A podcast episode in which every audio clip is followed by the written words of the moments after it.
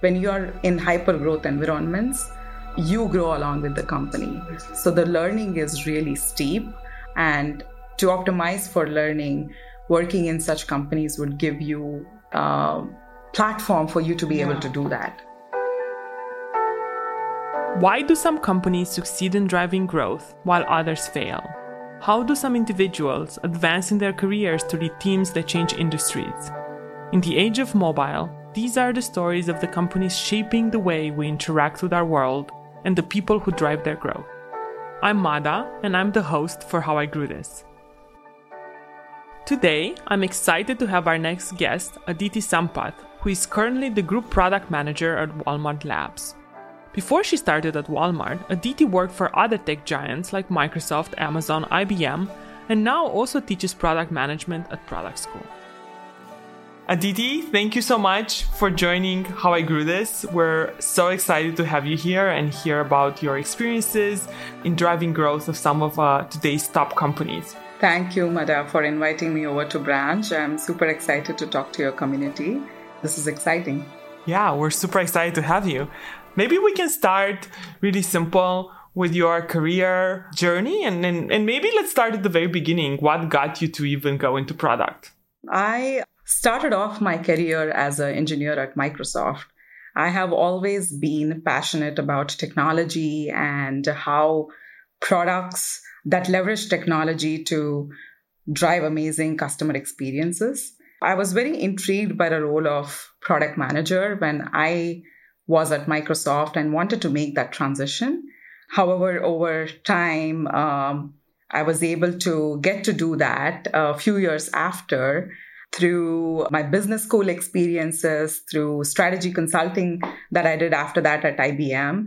So, a lot of the experiences I had to garner in order to actually get to product management. So I would say it was a winding path to get to product management. So you didn't start from the very beginning.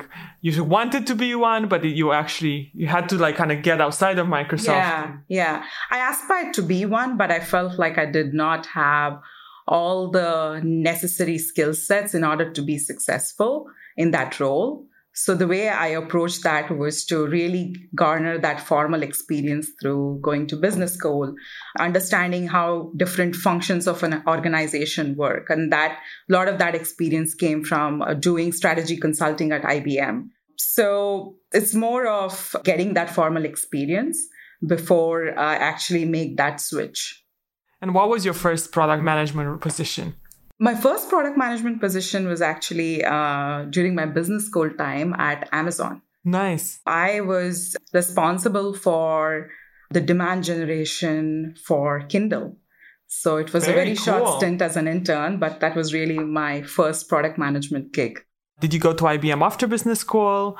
Where was IBM before business school? IBM was right after business school. So even though I was considering some of the product management positions right after business school, I felt like I had done a lot of execution oriented roles, uh, even at uh, Microsoft prior to that as an engineer. So I, I, understood how product execution worked, but I didn't really understand what it takes to craft a business strategy, which in turn translates to product strategy. And I felt like just getting that experience was super important. So I decided to take on the stint at IBM, where all I did was focus on the business and product strategy for various electronics and e commerce clients. We actually have very similar experiences. I also was a consultant and then I went moved into product. I personally realized ah. that product wasn't for me. I don't think I'm detail oriented enough. But you were talking earlier about you know the skills you need to be a product manager. Mm-hmm. what do you think are those skills? I think there are a lot of skills that are needed and, and it will be honed over time especially as you take on that role.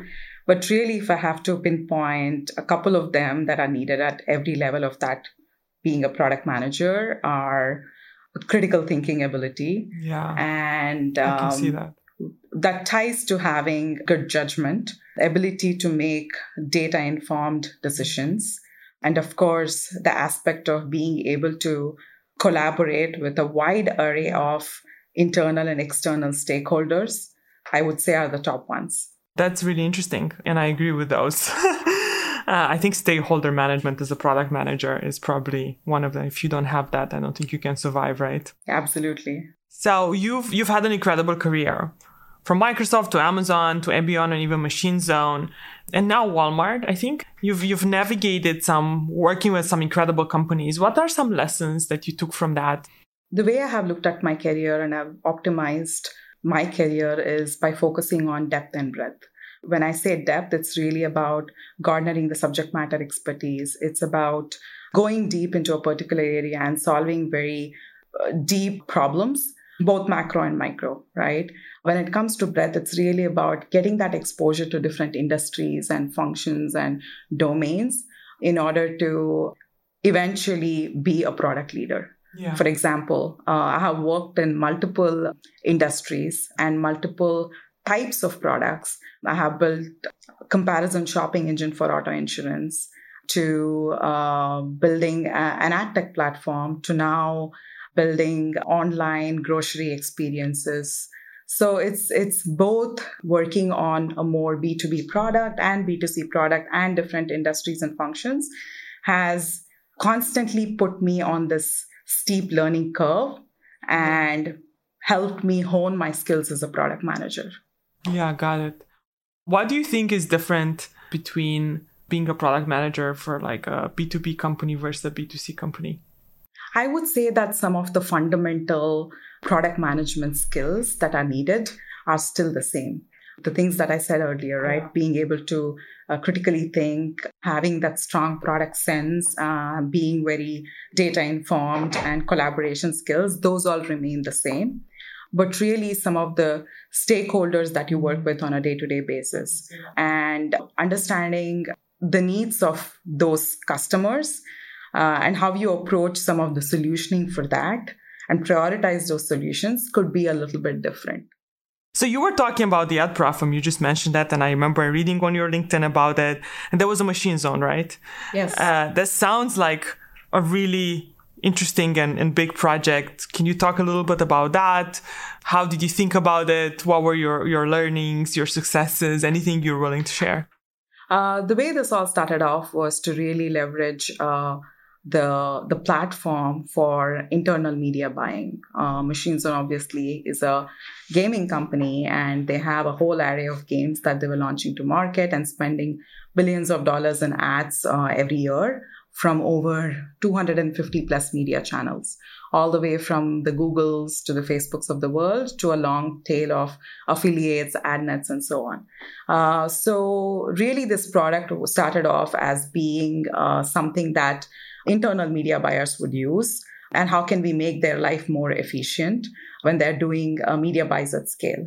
Over time, uh, we did consider putting it out there for some of uh, the external companies who could also perhaps leverage the same technology and the same uh, knowledge base that we had in order to do their media buying. So it was very interesting because of really the scale of the data that we had to deal with, right? The platform essentially started as a data platform to support uh, media buys. So, all the way from thinking about uh, how do you drive ROI, thinking about ROAS, this product was meant to serve as a reporting and analytics engine to provide those insights and eventually also allow for uh, more automated creation and management of campaigns and so on. Interesting. And do how did you feel? How would you kind of like compare being a product manager in gaming with other industries? I've I've looked at some of uh, the best product managers, and it seems like there's this trend where a lot of product managers start in gaming and then they move into other places. It feels like it's where you get uh, welded into like. the, definitely gaming has its own reputation. What are your thoughts around that? And do you feel it was an interesting environment for learning? And do you, would you recommend it for someone looking to start their career? Yes and no. I think there are definitely advantages when you're looking at an industry like gaming, but but I would really focus on more of a hyper growth sort of company or a product that is being built because when you're in hyper growth environments you grow along with the company so the learning is really steep so again like it's all about optimizing for learning and to optimize for learning working in such companies would give you a much, I would say, um, platform for you to be yeah. able to do that. No, that's amazing advice. I think finding a hyper growth company, a company that has a lot of potential for growth and, and going there, I think it's, I've definitely seen it at Branch with some of the mm-hmm. um, our employees that have grown so much, and it's like kind of amazing to see. And I think part of that happened because we grew very fast. So yeah, and I would like to add to that and say that hyper growth company or product, right? Sometimes the product could be a part of a much larger, larger organization. Yeah. Like right now, I have taken on a role to lead uh, all of the product for uh, the Mexico market for Walmart. Essentially, this is uh, leading the online grocery web and app customer experiences for the Mexico market. Very cool. It's a super fast, again, a hyper growth environment, but still a part of this larger organization called Walmart, which is a Fortune 1 company. So when I say hyper growth, it could be hyper growth company or it could be a hyper growth org within a larger organization. I think that's a very good way of putting it. I think sometimes people think hypergrowth can only be the startup that just raised money, but I think the way, you know, a company moving into a new market.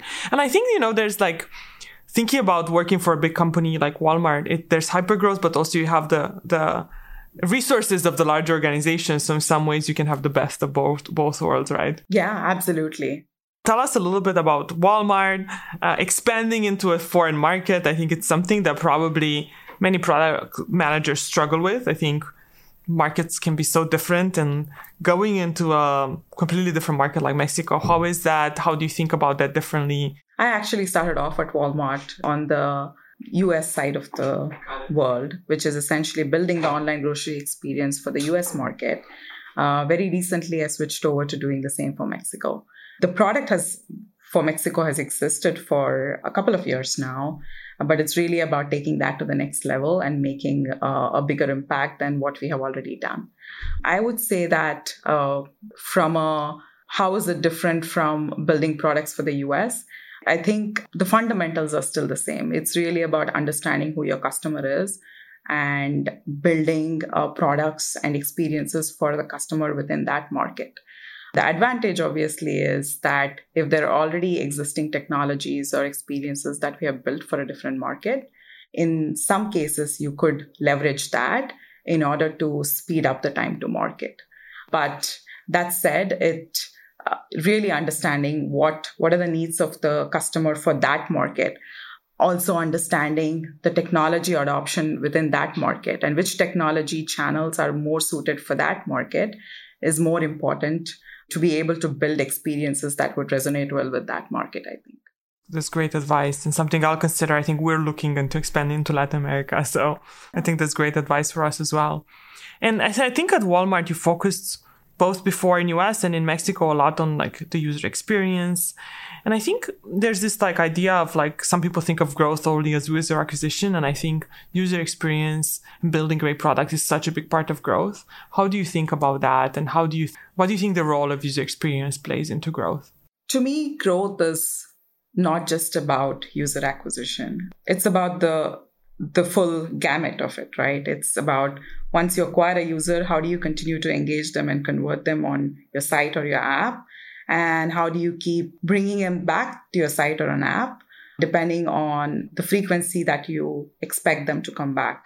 Yeah. So it's it's all of that that drives growth. Depending on the stage at which the product is in, the focus would be on different aspects of it right? Where it could be that you're focusing on acquiring users first when you're starting off the company and then uh, or the product and then you would switch to more you know how do you focus on engaging and conversion and later on maybe it's more about retention frequency and then you come back to acquiring users yeah. it's it's constantly moving back and forth between all the levers you have across the board in order to ultimately drive your business metrics uh, which could be revenue or cutting cost, whatever that monetization model you have, it's is to drive that. That makes a lot of sense. Um, so I think switching back, switching gears to you know becoming a product manager, I've um, I've looked you up and I noticed that you teach product school and and you teach fundamentals of product. Tell us a little bit about your classes and uh, if people out there are maybe interested in checking them out, where can they find them? I uh, teach at product school, and uh, most of the folks that come in and take my class are either aspiring product managers or product managers who have been in early stages of their career and are looking to elevate themselves to the next level. Uh, so the focus of uh, these classes are really the fundamentals of product management.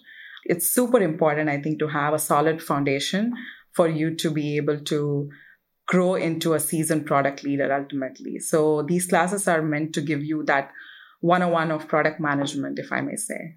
Can people just find them online or would they have to subscribe? They can sign up for the classes uh, on uh, Product School. Uh, there are various instructors uh, who teach. I taught a cohort uh, earlier this year and uh, hoping to do one more next year perhaps. So they can go to Product School and sign up. Very cool. Yeah. Okay. For those out there listening, Product School dot com, I think, or just look up product school on Google and sign up. So, you know, you have had your own journey about getting into product and you probably face some interesting challenges. Tell me about like one of these challenges and how did you kind of approach it and, and what was the solution that you came up with?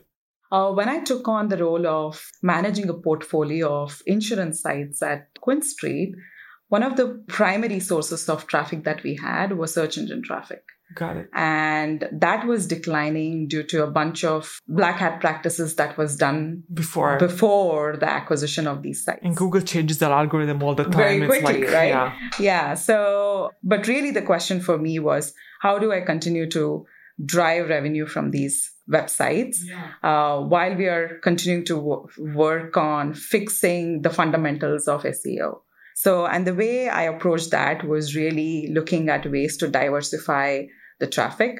Um, uh, prior to me joining the company, we had content syndication partnerships with Microsoft, uh, and it was really to take that to the yeah, next yeah. level, where we built data driven widgets, insurance mm-hmm. widgets. And eventually, those went on the personal finance section of MSN.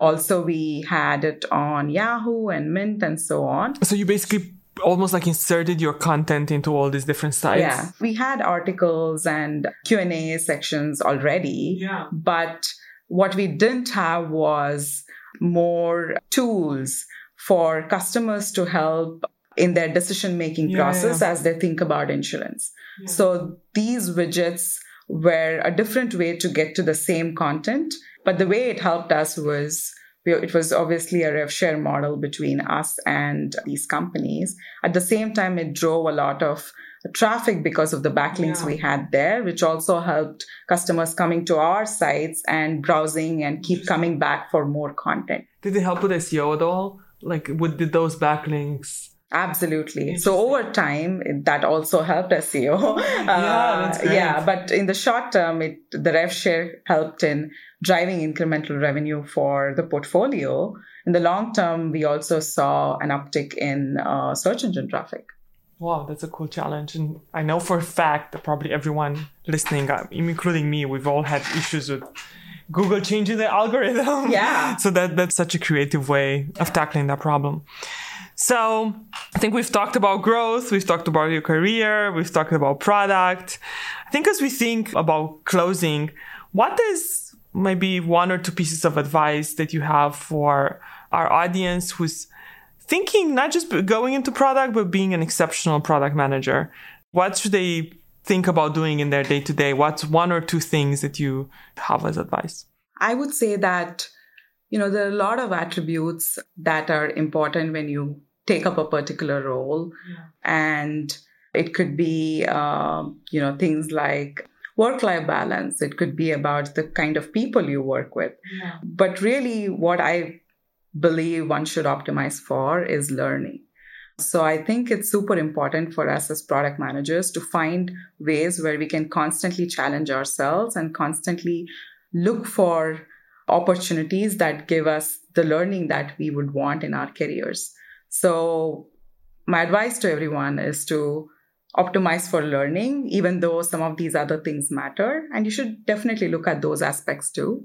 But learning should be the most important thing that you should optimize for. I love that. I think that's a great way to end. And I think for the audience out there, optimizing for learning. And thank you so much, Aditi, for, for being on our podcast. And if you, uh, I highly recommend, I, have I've taken a look at her classes at product school. So I highly recommend you look up her presentations if you're looking for a career in product. Thank you everyone for listening. Thank you again for being here. Thank you, Mada, for inviting me. And thank you, Branch. Thanks. Thank you so much for listening. If you like the show, please leave a review wherever you listen to this and share with someone trying to grow their career. Until next time, keep growing.